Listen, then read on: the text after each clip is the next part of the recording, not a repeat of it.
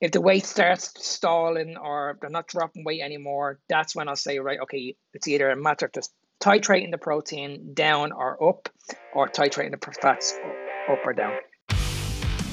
Hello, carnivores, and welcome to session number 10. We're going to discuss whether to pull from dietary fat or protein when cutting in an effort to reduce stubborn body fat. Before we do, our podcast review of the week is from LT, and that was really insightful. So glad to have found a channel that focuses on composition and how to tweak. Great peppering of case studies of both the average person and the elite. I'm unlearning exercise as we've been programmed to believe. All your advice makes total sense and well explained. Less is more on cardio, got it. That's been a hard lesson for me. Love the ankle weight, shorter walk tips. Jonathan, the egg yolks, yes, my body was craving them, and just the yolks. Colt, great point on mindset, and I'm really enjoying your Wim Hof recommendation, having recently purchased his book. Thank you, LT. Um, all ratings and reviews do help to grow the channel organically, and we appreciate the support. So I'm glad our advice is um, certainly helping you. So appreciate that. All right, let's jump into the topic for today. Uh, we'd like to thank Stephanie for asking the question. Why do some people in the low carb space titrate their protein so low? Um, so, Coach Colt, how would you answer this question? Yeah, very, very good question. So I think this is something that a lot of us as bodybuilders just have ingrained into our heads is that the more protein, the better. And especially if you're cutting on like a high carb diet and you're concerned about your satiety signals, um, you're looking for that fullness, you're looking for that recovery, and you, and you think that more is better. And when you're bulking, great, yeah, you can get away with it without having too many problems when you push your protein up higher than what your lean body mass is. Uh, when you're cutting, I always recommend using your lean body mass as a ballpark, and that'll depend on the person. It's a moving target. And so, uh, if we have someone that is um, 130 pounds and they have a lean body mass of 105 pounds, then I would shoot for 105 grams of protein and then keep the fats higher than that when you're cutting.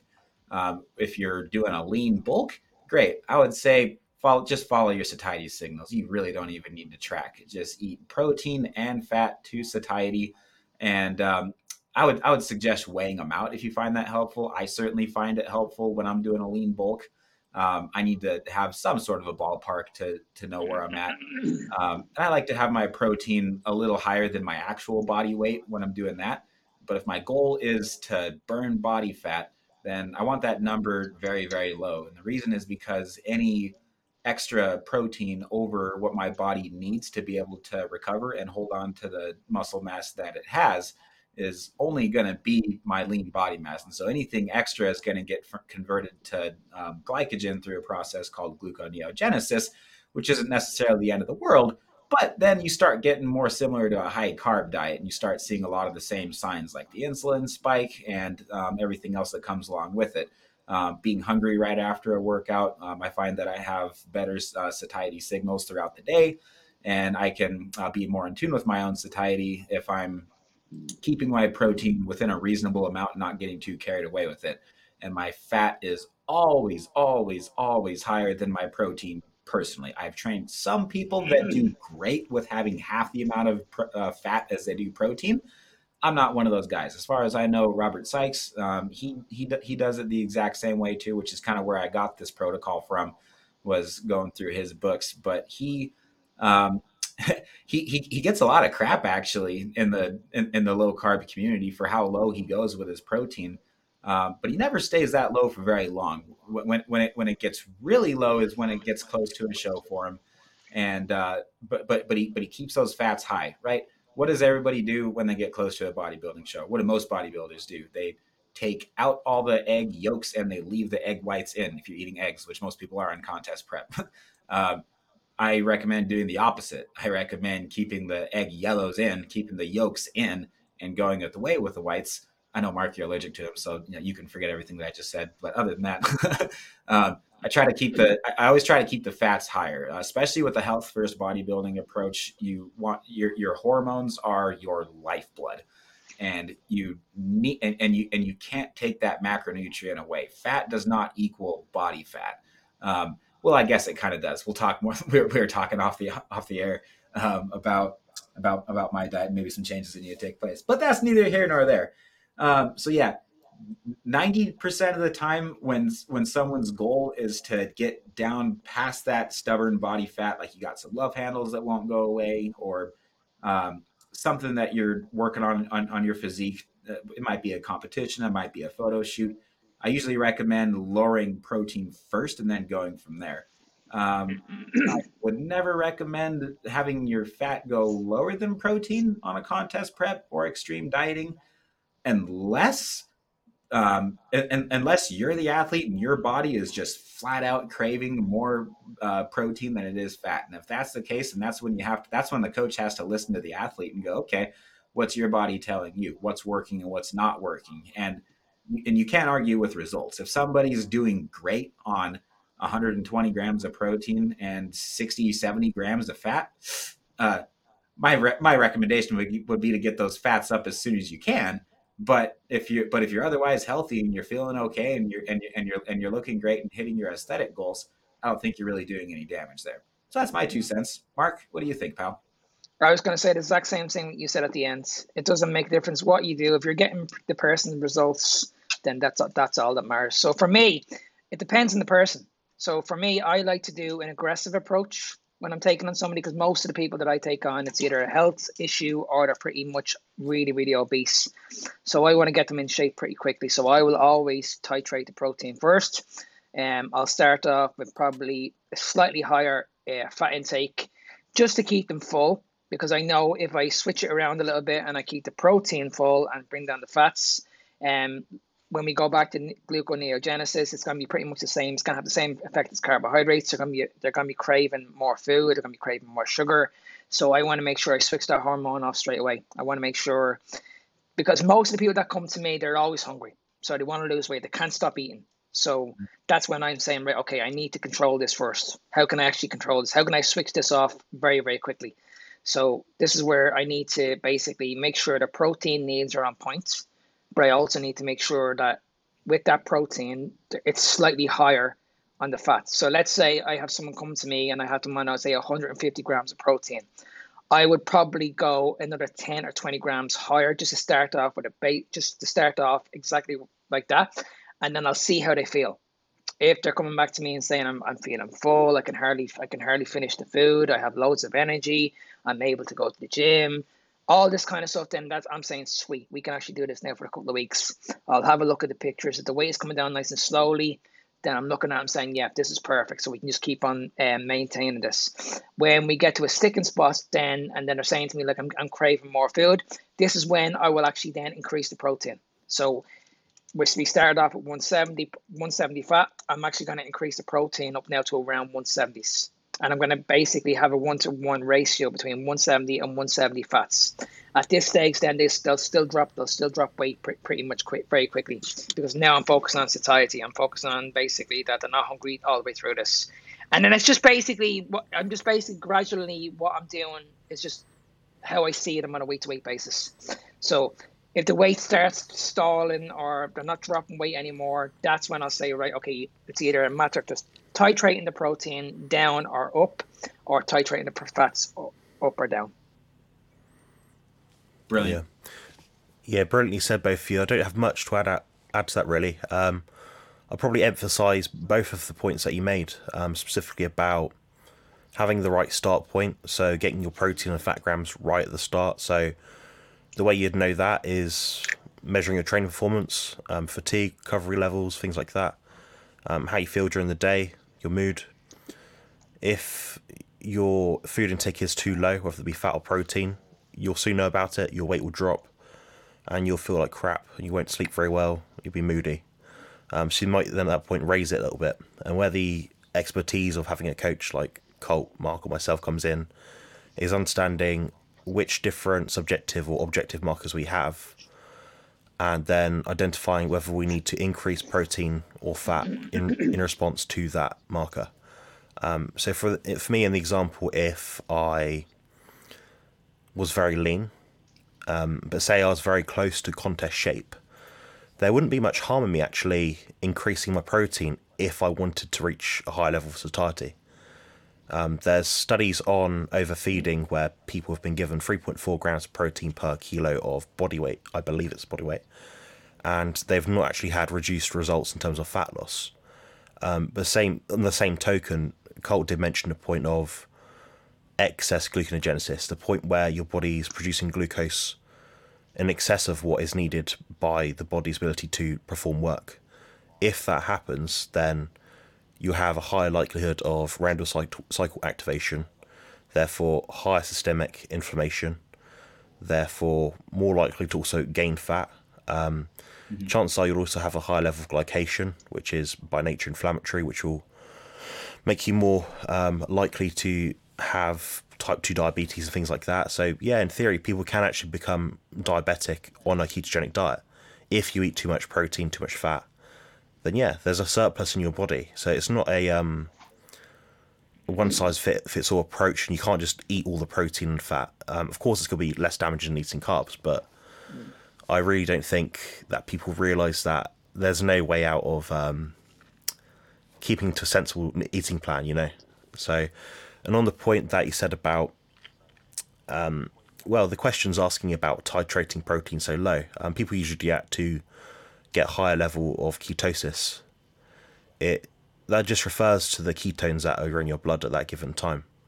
Um, it kind of suggests that you're more fat adapted to some extent.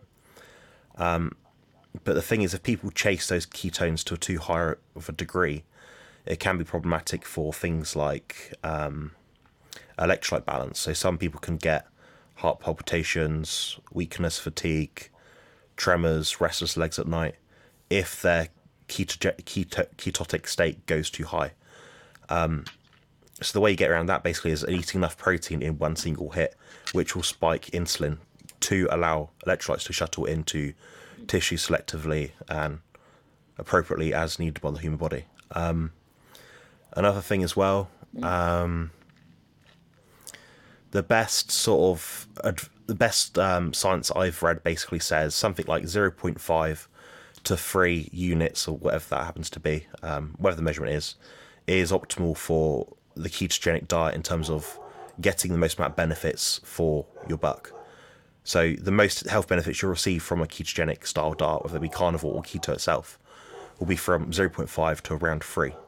And beyond that is more practical and uses of things like epilepsy, um, cancer treatment, perhaps things like that. But yeah, it comes down to getting your protein and fat grams right, um, depending on your goals. I know Mark really elaborated very well on that point. Um, so, for example, a very overweight, weight obese uh, client of his will ideally drop as much fat as possible, and that's going to get them to a healthier state quicker. Um, and then, of course, Mark will make changes from that point to increase the protein or fat or whatever to try and make it so it's more sustainable for them. Um, but sometimes it's a case of getting the fat off fast, then not um, becoming unhealthy, so to speak. But yeah, that's pretty much why I think a lot of people titrate their protein so low. I don't think it's beneficial, really. I think people that are in, probably watching this video are focused on body composition, so they're looking at building muscle, losing fat. Um, some markers in the blood aren't that useful. I think that we should look at our performance as a whole and see is what we're doing in terms of the diet beneficial or not. Yeah, and when I look at the other side, let's say if I have someone that comes on to me, and it's it's it's the other side. She's not she's not obese, but she's quite thin, but she's she's carrying a bit of a belly.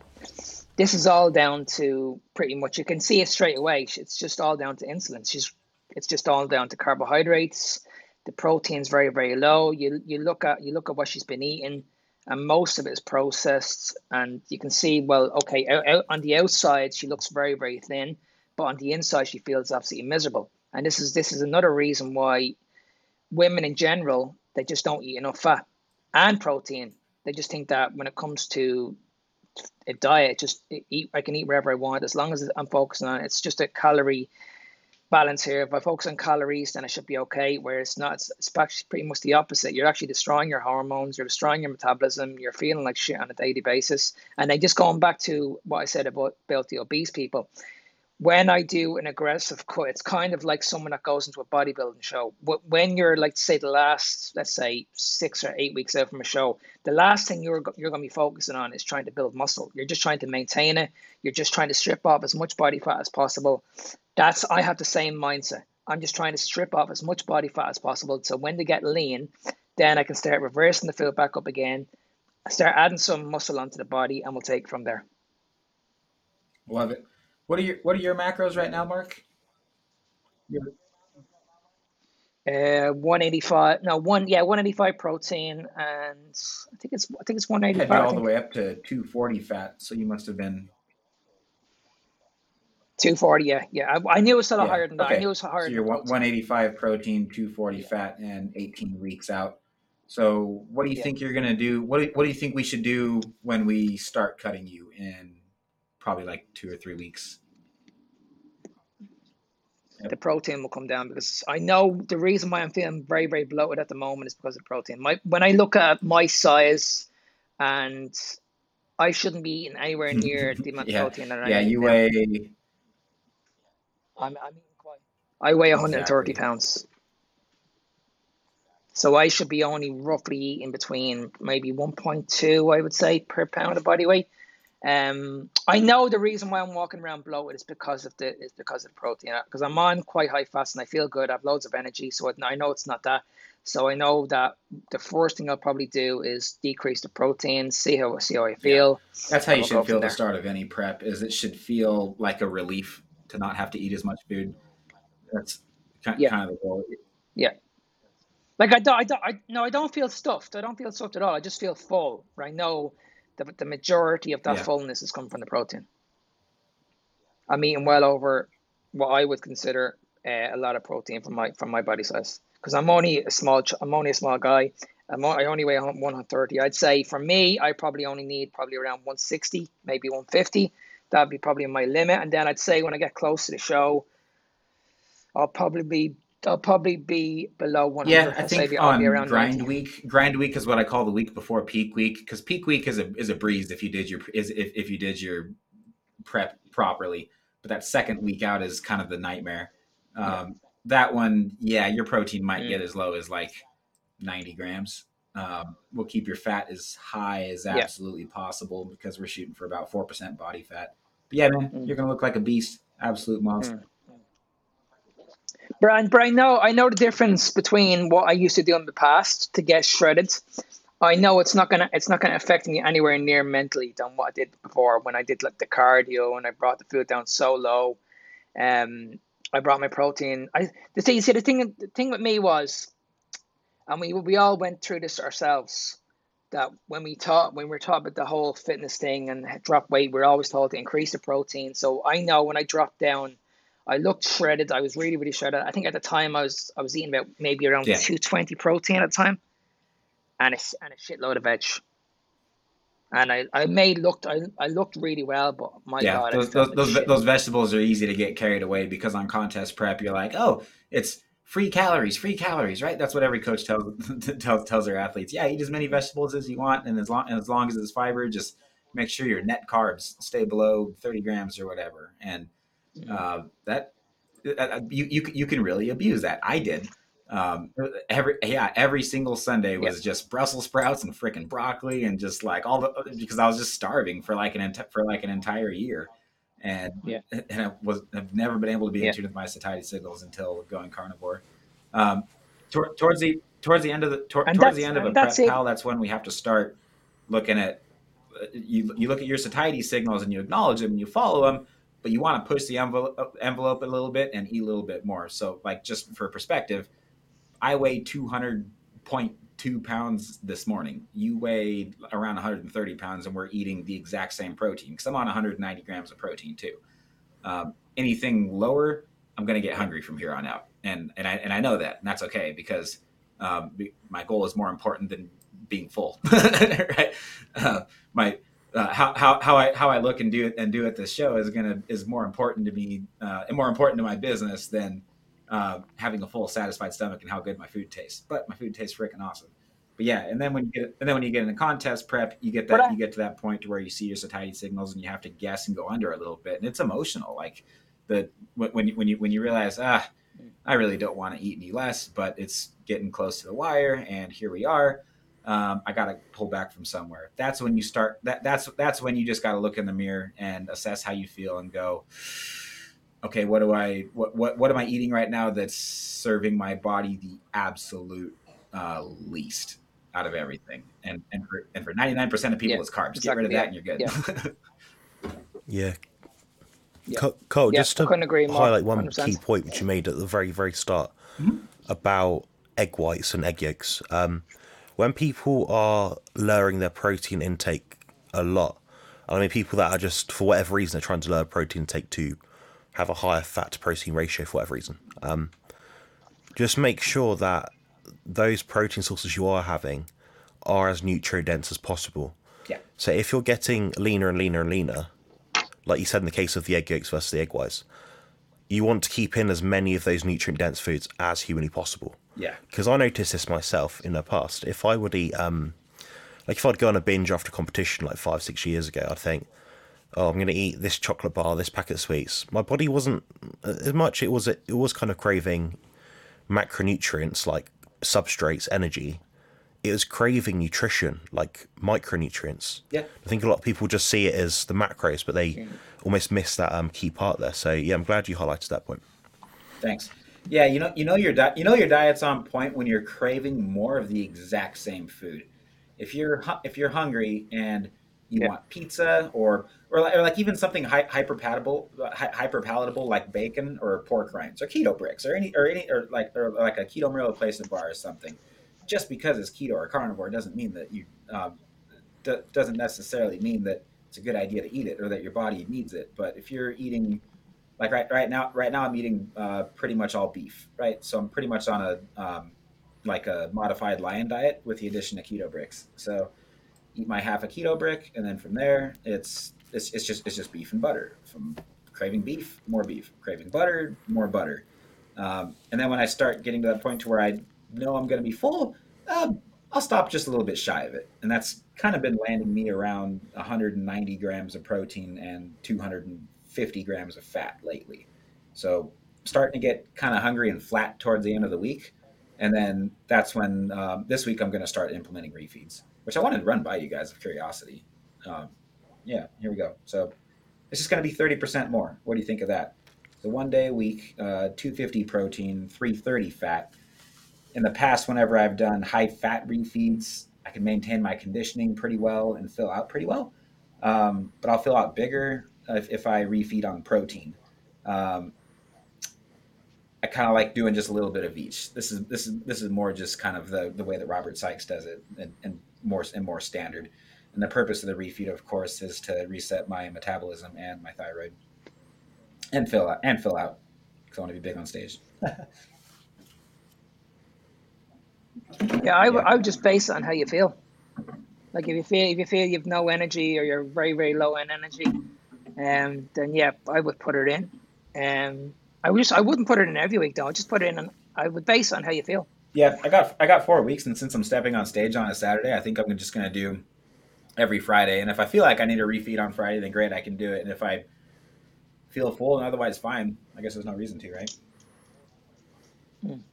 Exactly. Yeah. Yeah. yeah um, this might go on off on a bit of a tangent, but Colt, you have perhaps years and years worth of data from your nutrition tracking, mm-hmm. like protein and fat grams, and you know for example, you've got like progress photos. Oh, I look this way on these macros. Mm-hmm. My body size is this on this sort of nutrition intake. Um, what I'll probably be looking at is what you looked on different macros in the past and try and almost match that or use that data to emulate the look you're trying to go for on stage. So if you're looking to go on stage at like 6% body fat to do a guest posing, I'll find out what you're doing at that point in time. Um, and the idea of a refeeds in this instance, like if, like what Mark said, where you're tired, fatigued, you're feeling flat, just crappy, like miserable basically. Um, then yeah, I would probably personally do a two day refeed, around about 20% more than what you're currently doing. Um, but like Mark said, it 20%, you know, you might hit the mark on 21%. So I would go more so by feel, but it's always good to have a guideline in your head so you know, okay, I'm not going to overdo it. I'm going to eat 80% more. I'm just going to eat, you know, a rough ballpark figure, so maybe 15 to 20% over two days. Um, I'm more of a fan of two days personally. I think it works a bit better to upregulate the metabolic rate. Um, you just have to expect, and as I'm sure you understand, the days preceding that, you're then going to have a higher appetite because your metabolic rate will be higher. So you can either a use that and rest and digest and kind of chill for a bit and get your body back to baseline, feel a bit better, or you can use that energy in the gym and dig deeper. So it's it's up to you based on your goals really. But yeah, one or two day refeed, um, twenty percent maybe every two days, or 15, 15 or 13 one day. It's up to you. Sounds good. Cool. cool. Appreciate it. Thanks, guys. Are you tracking your macros right now, Jonathan? Oh yeah. Yeah. yeah, I've been doing it for about eight years straight now. like, like once you start and, and, you do it for a living, you just can't stop, huh? it's crazy. Honestly, I've looked back at my macros over the years. and I've been my diet's been all over the place. Like, what's funny is, guys, my my if you look at the calories, my calories doesn't often match my my weight at the time. Mm. I've been on as high as six and a half thousand calories and weighed the same what I do now. And if you look at my calories now, I'll be on uh, three and a half to 4,000 calories. So like 250 protein, 250 fat, and about 50 carbs. But the thing is, I'm leveraging carbohydrates through dairy, so eggs and loads of raw milk, mm-hmm. um, to elevate my insulin, so I don't actually have to eat as much. That keeps weight on. So I'm in I'm in a weird space right now because I don't really want to eat much more food because I'm stuffed anyway. Um, I'm I'm very sedentary, guys. So I don't have um, a, f- a very fast digestive rate. So it, that comes into it as well. So you can manipulate macronutrients almost to um, change your, your body composition and your sort of performance outcomes. But at the same time, it's not optimal to be on any carbohydrates. But for me right now, it's kind of a, I'm at a spot where mm. I can't eat much more food, but I'm trying really hard to get my fat-free mass up to 92 kilos, which is my current goal by probably Christmas at this yeah. point. awesome. Mm. I was in the I was in the very very same position. I remember speaking to you, Jonathan and Colt, a few weeks ago. I think it was a few months ago actually, when I, I was just playing around my food. I kept on pushing my food up and up and up and up, and I know for a fact I was in and around four thousand calories. I know for a fact I was, but I was getting bleeding leaner, and I wasn't putting a pound on the scales. Like I think about four or five weeks, not I never gained one pound on the scales. I, I kept on ch- looking at it every week, and I was around sixty three and it never bugs it never bugs one bit. And I, I, I was eating a shitload of food, but it all came down to just fat and protein. And I was like, why isn't the scales not moving? looking a lot leaner. Yeah, I think that when when J- Jonathan, when I had you when, when I had you on my show like a couple years ago or whatever for the first time, and you told me how many calories you were eating going into the show, I was like, okay, if that doesn't prove that calories literally don't mean crap, uh, I don't know what does. Yeah, yeah, I got because yeah, my, yeah, my my calories, whatever that means, got all the way down to seventeen hundred uh, in in 2019, and yeah. I got leaner in 2022 for my shows and was eating. They, they got as low as 2300. Never got below that. yeah, yeah. And when when I when I did the whole when I did the whole six meals a day to get really really lean, I I I, went down to just below sixteen hundred calories, and I was dying inside, literally dying. I was like, no, this isn't this is not sustainable. I'm glad I'm not going to be doing this for long. And I was honest to God, I was inside. Yeah. I was feeling like shit. And and now I know I, I'm pretty sure when we start leaning down, I'm not going to be anywhere near that amount of calories. So not, when I look at when I look at what I look like right now, I think I'm going to be quite lean, probably 19, maybe 2,000 calories. Yeah, so we stopped tracking your calories after we debunked that stuff in February, but um, you are, I think, around 2,800 calories right now. Yeah. Yeah, yeah. I don't think we have a big push for the calories at all. I think I think I'll be quite, I think I'll be quite lean in around 1900. We'll see. We'll see what happens. But I don't think I need to go anywhere near 16 or 1500 calories. That's just in my opinion. You're the boss. You're the boss. Speak, speaking speaking of the other boss, Jonathan. Question for you, pal. Um, on you, you made you made a comment earlier about chronic uh, deep ketosis that that can be problematic that it can cause inflammation and there can be a number of other health health issues with it when my wife was on uh, when when she was in deep ketosis for quite some time she started experiencing hair loss so we just basically doubled her protein and she wasn't in ketosis anymore but that seemed to fix that problem um, I'm, cu- I'm curious uh, so, so, so I'm in I'm in deep ketosis every single day, like between 35 to 40 ACEs, which is pretty much maxing out my breath ketone monitor. Um, is that something I should be concerned about? Do you think that my goal in these refeeds to should be to temporarily get out of ketosis? Or Mark, what do you, what do what do you think, guys? Yeah, um, I think for some people it can be an issue. Depends on their genetic heritage. So some people be of an ancestry where they've been on a high ketogenic state for the majority of their history. Um, and some people, like myself, I feel horrendous when my ketones would get too high. I'd say two or three is about as high as I'd get. Then beyond that, I just felt anxious and horrible. Um, that's my own individual feeling. It's how my body runs, basically. So it's not, it's not hard and fast rule. Um, saying that the reason why a lot of people have hair loss in um, cases where they're sort of low protein, very high fat, high ketogenic state is because they're often deplete or deficient in certain minerals like selenium. Um, and also they might be lower in protein, so therefore they're lower in um, things like tyrosine, which help regulate thyroid output. It's um, a so it's not a regulator; it's a precursor. Mm-hmm. Another thing as well is carnitine, which is found in animal foods that modulates thyroid output as well. So if you're eating lower protein, you're quite susceptible to issues of thyroid. Um, then that would, you know, thyroid and hair loss, like they tend to go hand in hand.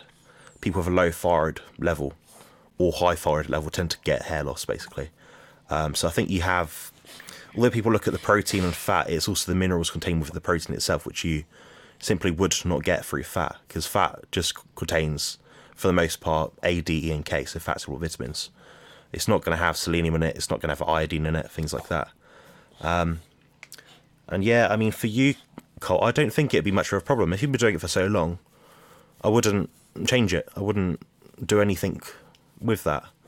Um, you've been doing it for such a long time now. I mean, I've seen your stuff on Instagram. I know you're in a very ketogenic state for pretty much all the time. It's not a problem for you, so I wouldn't worry about it. Um, and yeah, occasionally spiking protein for a couple of days um, you'll get a big insulin bump, um, some conversion to gluconeogenesis to glucose, um, and therefore you'll probably have a better pump in the gym. Um, so if you were at all glycogen depleted, you'd have some supercompensation effect, and therefore more electrolytes pumped in your system. Um, but that would eventually go away after the weekends. But yeah, I'd take advantage of it personally. Yeah. Yeah, yeah, I would agree. Thanks, 100%. guys. Um, thyroid, I know that's kind of your department, Mark. Um, when someone has when someone has a low thyroid or when they have hair loss um, from being in a ketogenic state for for too long, how do you usually go? How do you usually go about troubleshooting that? First protocol is to increase the fat intake. Okay. That's the first part. So once if they're th- if they're th- if they've got a low thyroid or they're losing hair, the first protocol is to de- increase the fats. So you'll pretty much increase the fats by say let's say about about 20%, then you'll have a look at the protein. If the protein is too low, you'll actually increase the protein as well. So you want to make sure they're pretty much close together. But I would definitely favor a higher fat intake at first. And um, that should that should speed up the process. That should fix the that should fix pretty much everything pretty much straight away within a couple of days. I know when we did this with Taylor, I think within a week we were pretty much okay. Yeah, started, our stress levels were okay. Better, our, like the next our day. hair loss had yeah, yeah. So you could see there was an awful lot of stress there. Everything was going pretty much backwards. Um, but, but, but when we when we increased the fats up a small bit, that pretty much I think I got a text message off Taylor within a couple of days telling me that everything had improved pretty much straight away. Um, and you can see to this day now it's actually she's blossoming. She looks a lot better. She feels a lot healthier. So and you can see that we've actually messed around with our macros ever since then. But she's still to this day on Dude, a high. so I think my favorite phone notifications, my favorite app on my phone right now is WhatsApp because these this group message I'm in between you and Taylor is just it's amazing. It's her sending you progress pictures, me me looking over them, and and her telling you how she feels, and you going back and forth. And uh, man, you you just you have helped her to feel and look so much better, man, to the point to where she's just so much more comfortable in her own skin. And uh, I owe you a big one for that. No problem. No, no, because I, I could see there was a not when I seen Taylor at first, I was like, okay, what's she doing? Over um, overtraining, the minute she said to me, well, our macros, in a nutshell. Yeah, too too much too much of it. Yeah, and our fat intake was way too low, and this is the, this is the reason why our yeah. hormones were all over the place. She was she was very moody. She was very cranky. Our energy was very very low. It was just a matter can, of just tweaking I, the macros. And I, and I, can vouch for all that. Um, I'm just kidding. I'm just kidding. I'm just kidding.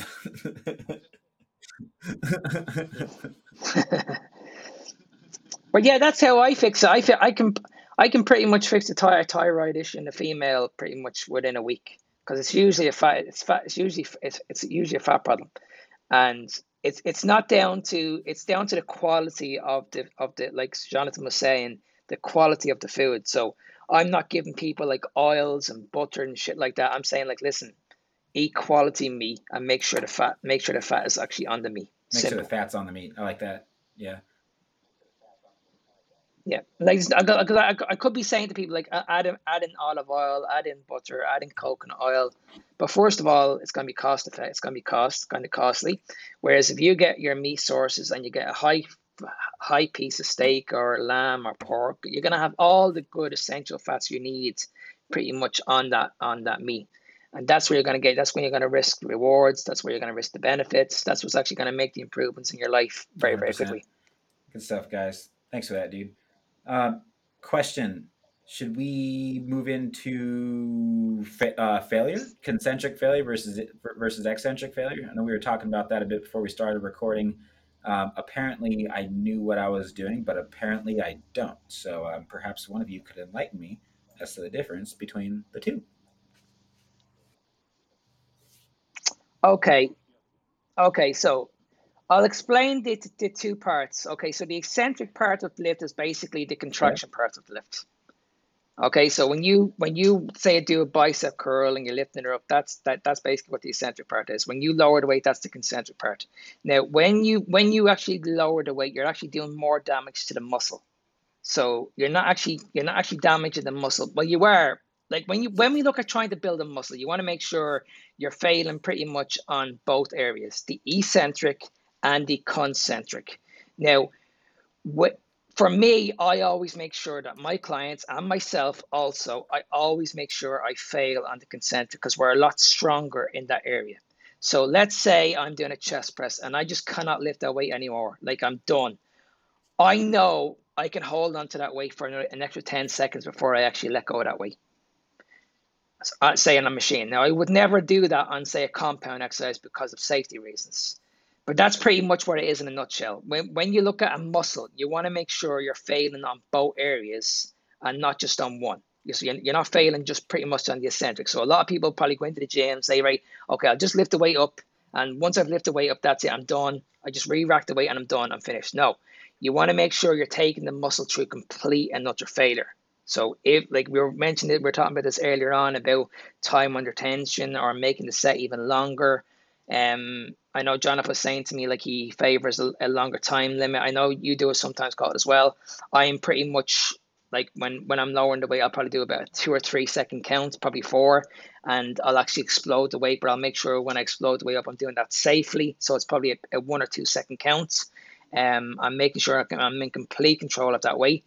But I'll always make sure when I'm completely done, I'm not I'm not failing on the eccentric part of it. I'm failing on the concentric, and that means lowering the weight on the way down. Wow, right on. Okay, so if you fail at the top of the exercise, I, I guess my impression has been that's failing. Um, that's concentric failure. At least that's what, that that's what I, I guess makes sense in my brain, right? So, uh, so it's like it's like I was doing hack squats. so okay. So, I did 190 pounds for 10 reps, yeah. meaning that I could get the weight up. And I obviously could have lowered it if I wanted to, but I didn't. I wanted to save my energy for all four sets, right? So I failed at the top for yeah. 10 reps, failed at the top for 10 reps, failed at the top again for nine reps. And then on the last set, I got nine reps again, but took 20 seconds to lower it. And that's the one that I tagged you and Jonathan on because I was like, all right, I want to make sure that I'm doing this one properly. Mm. And then when I and then when I was at the bottom, I mean, obviously I couldn't get that weight back up. I could barely even walk away from away from the um, from the leg press, mm. right? Or excuse me, from the hack squat. So I guess in my brain, that was three sets to concentric failure and one set to eccentric failure. But maybe I had this all backwards. Mm. No, no, you, you're, you're, you're, yeah, you have it, you have it. But what I would say there is, I still think that what you're doing in your sets, you're do, you're doing an awful lot of wasted sets. That's that's my only thing I would say because when you're going in to do a set and you're saving energy for your next set, and then you're going into your next set and you're saving energy for your next set, I'm looking at that. I'm saying like, why are we wasting energy when you should be just going into your main set? So I wouldn't be doing like reps of nine, eight, sevens, all that kind of stuff. I would be starting off with probably maybe a five repper, the next one a three repper, and then the, the, the set that you intend on doing, I'll just do a one rep. I'll go straight in and I'll attack that set, attack it all the way. Now, when we look at the likes of exercise that you did today, like the likes of the, the hack squat and the leg press and stuff like that, these exercises are a lot safer because we can rack we can rack it and we can so we can take these to to complete a muscular failure. Whereas if we go in underneath a, a barbell and we're doing a squat, it's very, very hard to take a barbell squat to complete another failure because you're gonna you're gonna smash yeah. something up, you're gonna destroy yourself. It's not gonna work.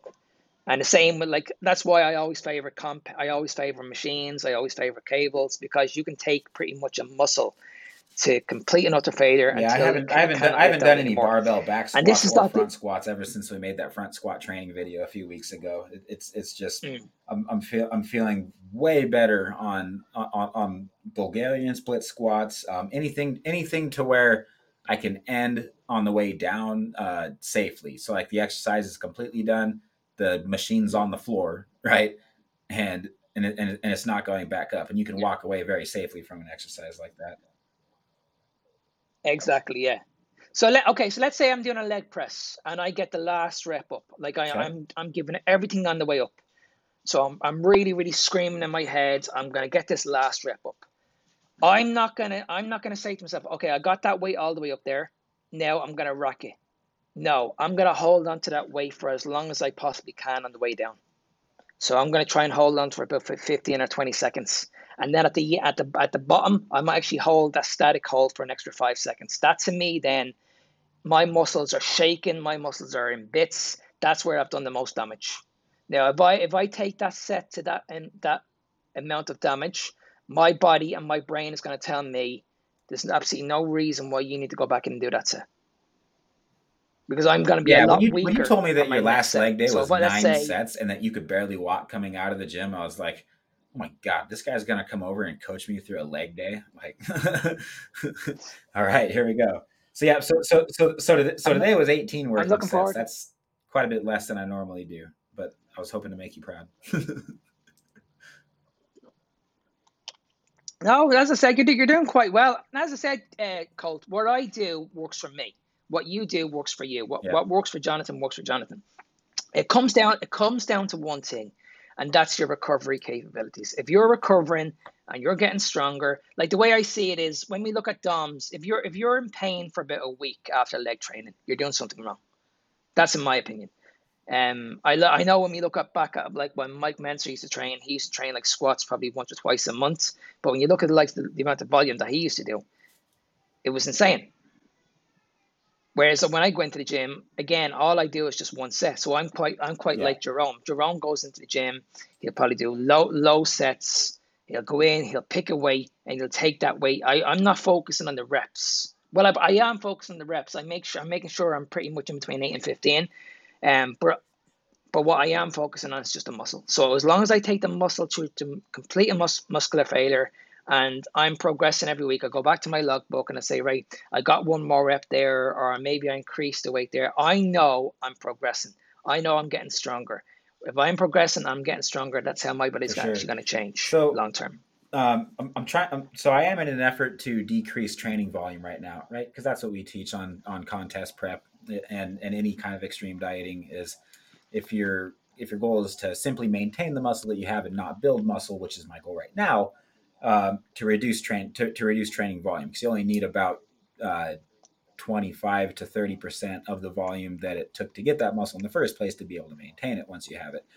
Um, so so I'm probably so the the, the most logical thing to do would be just to reduce anything where I'm doing four exercises down to three exercises at this point.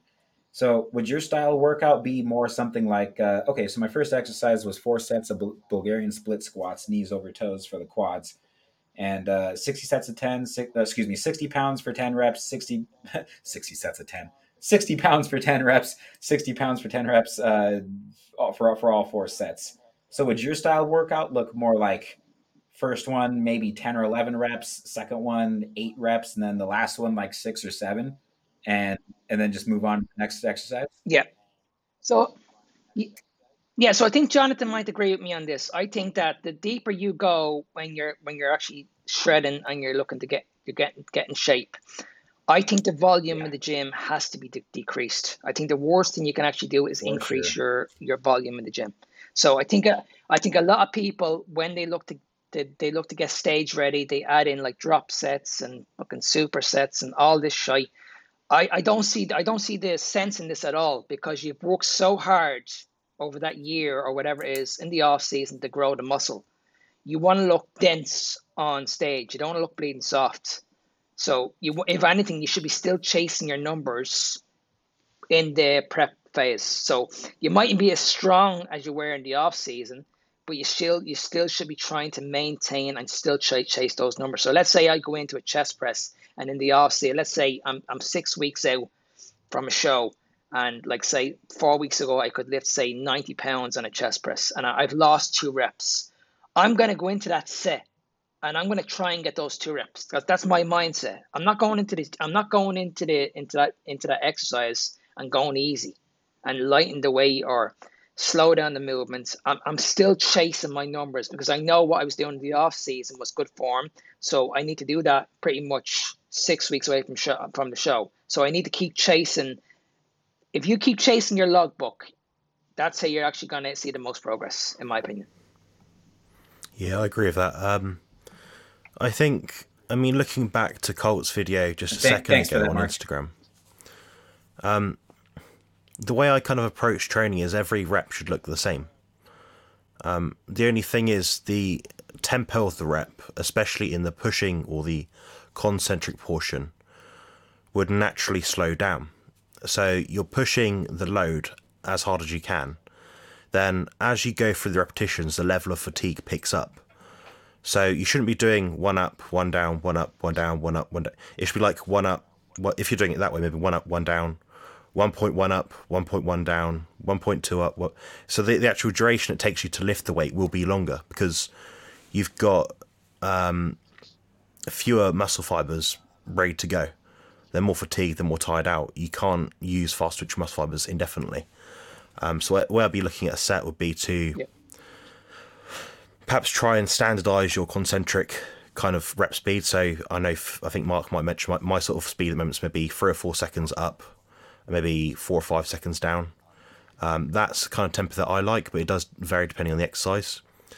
I think five seconds down is sufficient for virtually any exercise that you do in the gym um, to maintain form, to still allow you to contract the muscle fibers without flinging it and using elastic strength kind of thing. Um, so yeah, and just to touch on like the concentric versus eccentric failure kind of thing. Um, we don't need to train to either of those failures. But the problem is, we uh, the way that Mike Mentzer explains it is we we have either zero percent or one hundred percent in terms of what we can achieve in the gym and what our capacities are. So we know that if I'm sat here right now whilst we're recording this podcast, I'm shoulder pressing with zero intensity because I'm not even doing anything. Um, if I then shoulder press and I can no longer mm. hold the weight, that is 100%. When the weight squashes me, that is 100%. So we have zero or 100%. So people often look at something called reps in reserve or perceived level of exertion, something like that. And I say, oh, I've got an 8 out of 10. But I'm like, well, how are we going to measure 80%? It's going to be too inaccurate. So my way, which is um, based on logic and principle, really is to always train to at least concentric muscular failure to maximize your gains. But at the same time, I'm not saying that you have to do that. Um, it's just a more efficient way of doing it. So mm. by doing the bare minimum in one given set and training as hard as you can in one set, that's going to provide you all the stimulus that you need to adapt and grow from. Um, doing more of yeah. less isn't better. More, do, doing one crap set than doing four crap sets or five crap sets is just five crap sets. Um, people talk about the German volume training and saying, "Oh, I've done ten sets of ten yeah, you'll get a lot of systemic fatigue. Yeah, try try, thir- try thirty or forty sets of squats and deadlifts throughout throughout the entire day. That's where I was at, like around o- October, before I yeah. was around you guys. yeah, I'm too old for that, Colt. I'm too knackered for that. But um, oh, yeah, um, yeah. The, the thing is, you're just doing more of less. Your muscles know, am I going to adapt from this stimulus or not? you can do it 10 times over, but how long are you going to do German volume training? You know, how long, how often are you going to do that 10 times over forever, forever? I mean, people use it as um, almost like an, uh, an intensifier or, or, an adjunct to your mainstay of training, which should be progressive overload, good form, good technique, um, safe, effective exercise, things like that, things that Mark sort of outlines quite often. Um, that's kind of how I go about it. So the idea is to do the minimal effective dose um, and the same is true if someone was looking at their medications. Um, if someone's like, "Oh, I'm in a lot of pain, I'm going to take some paracetamol," well, okay, you don't take six because mm. in one study it said take six. You take one. Oh, that didn't do anything to me. Oh, take two mm. or one and a half. You know, you scale up from that. You want the most effect for the least um, input in that sense, um, and that from there it makes it easier for you yeah. to scale out your recovery So you've got more consistency, you're less likely to have time for the gym because you're less likely to be injured because you're performing less um, reps, and you're going to get more gains because you're giving your body the exact stimulus that it needs. So that's that's kind of how I, I take take it when it comes to um, concentric and eccentric muscular failure. Um, but on the same token, you can do more volume if you're an instance where, like myself, um, I can't do any kind of very very heavy rowing movement or at least some of them I can't do them to a point where I'm getting to eccentric muscular failure. So I may add on volume on those sets as a almost like a a crutch to kind of kind of give you the same stimulus. But that isn't optimal. That's my way of doing it safely yeah. while still giving my body something. It just means it's not the best case scenario. So sometimes you have to go in the gym and just accept you're not going to do your best performance that day you have to do maybe more volume or less yeah. or less weight. The same way someone might take a deload from training or a complete week off. It's the same principle. It's just auto regulation, basically. Mm. Yeah, yeah, I yeah, I agree. Like I it's, it's like if I, if I if I'm down with the flu and I still want to go to the gym, I'll probably go to the gym, but I probably won't take every muscular set to failure because I know that's going to have a major effect on my CNS system. So I'll probably go into the gym. I might do one or two sets on each exercise, but I'll just play around with the sets but like Jonathan says, I, I find the quickest way to grow is by just taking one set to failure. Now, other people might disagree with me and they say, like, listen, no, the best way to grow is volume. But you have to consider like so many different things when people say that, like lifestyle, are they on the juice? Like there's so many factors you need to consider. Apple, when, apple juice or I know juice? a lot Which of people one? that I know. Apple juice, right? Okay, yeah, for sure. Apple juice. Apple, uh, once you drink that, you're you're bleeding. You know, what I mean, you'll you'll be looking like bleeding Popeye then. You'd be looking like Jonathan around apple juice. nice guys. Um, is there anything else we've got got today? So? You, you, yeah, dude. Okay, so um, so when I tagged you on Instagram, you said nah, you just bounced it up and down for the first X amount of reps and decided to, to show it down for the last rep. Eccentric failure should ideally be dictated by reduced speed from repetition one to repetition 10, for example. I'll explain later if you like. Yeah, which you pretty much just did. So thanks for that, man.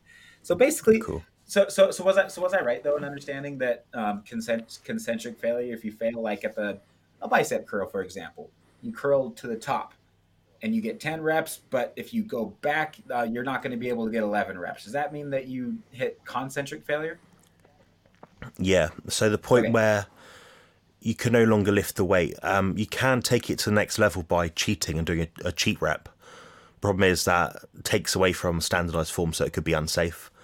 Um, so you would effectively be able to use momentum inertia to raise the weight up in a bicep curl, for example, in the concentric rep. But you're digging further into recovery, and it also Yeah. becomes more unsafe. So it's it's very individual dependent. So if in my in your case, Colt, yes, you might do a cheat rep for a curl, providing it's fine for your back and shoulders. But for me, I would never do it. So it's quite individual dependent. Um, isometric failure is just when you do the concentric failure, so you get it to the top, you then try and hold it in the peak position for as long as possible. Then when it starts to pull you down, you might then go to eccentric failure. So that's the point where you can no longer lower it any slower. Um, so the weight pulls you down, and when you get to that point, that's as as far gone as you can go, with the exception of doing um, like a rest pause set, a drop set, something which is like a, a forced rep in a sense. So it's something extra on top of going to failure. Yeah, awesome. Now I see why you guys' workouts are sh- so short, man. Because I've been not only doing this stuff, but tr- but training all of our athletes to do the same thing, and and everybody's liking it. they're, they're like, wow, I'm out of, I'm out of the gym like 30 minutes earlier. I'm like, yeah, you can take Jonathan, you can take Mark. Yeah, for me, like 45, 60 minutes, done. And see the Yeah. yeah, and see the number one, the number one factor I always make sure I look at when I'm Yeah. looking at a client is their stress levels. Like if someone comes to me and they're saying to me like, "Geez, Mark, I've got a really busy schedule. I've got kids. Uh, have I work eight hours, nine hours in the job." The last thing I want to bleed and do is make them go into a gym. Yeah, I mean, they're, they're, hours- already, they're already hours in the stressed out of their minds. What are you going to do? Tell, ma- make them do something more stressful and tell them they can't eat all their favorite foods? Yeah, great idea. Exactly. All you want to do is just go in the gym, stimulate the muscle, half an hour, you're done, get out. That's it. Feed the muscle. That's how you're going to get results. Because it all comes down to what you put in your body. It's not the training is the easy part. Yeah, the training's the fun part, guys. The dieting's the nuisance part, which um, Colt, I'm sure. I mean, I mean, Co- uh, Mark, you've employed Colt to sort out your diet. That's like one of the most stressful things to do because you have to constantly calculate things, reassess on almost a daily um, level when it comes to competing. So, yeah, the training is the fun part, guys. I think, in my opinion. Yeah, 100%. Definitely. Um, I think we're think we're about up. I'm gonna th- I'm gonna review with one case scenario if that's all right. So I got a gal that's on 130 protein, 165 fat, seven weeks out from a bikini competition. Um, she's about 12, 13 percent body fat, um, and so kind of at the point to where we should probably start cutting now. Um, not behind by any means though. So I'm thinking about she hasn't been doing any cardio at all. She's adding in a little bit here and there, um, kind of because her body's telling her she wants to, and she feels like it'll help her recovery. She's not hungry. Um, she's feeling great. She's still getting stronger every workout. Um, glute development has come a long way the last couple months. Rounder, fuller, um, a little bit leaner too. So I'm thinking that nothing really needs to change with her diet after this first week. Now that she's already implementing one variable, the next step is probably just going to be to titrate down the protein first, huh, guys? Yeah, probably five or ten grams. Yeah, probably five grams. Run it for a week, see what happens. People that are very light and small, like uh, female competitors, like five gram in- increments will do a lot for them. I think, especially over a s- over a week. Yeah. Yeah. Yeah, we don't usually adjust it any more than that at one time. Yeah, slowly. Just bring it down slowly. Cool, Five cool. to ten grams is perfect. Quick question to wrap up with, guys. Let's let's do this. Let, let, let, let's do, let's do let's do a fun one. Um, the latest organ meat that you ate and why? Latest organ Latest? meat. So What last time latest? that you ever ate an organ meat. I don't care if it was this week. I don't care if it was a year ago. You ate an organ. It could have been a liver. It could have been a brain. It could have been a freaking butthole of a duck. What was it? I almost ate a butthole of a duck though because I ate the, the, the neck, and my, my brother my brother was like, "This this this is the neck." I'm like, "I don't know, man. I don't eat duck very often." And he was like, he was like, "Just don't get them backwards." So anyway, I kind of lost my appetite for duck after that.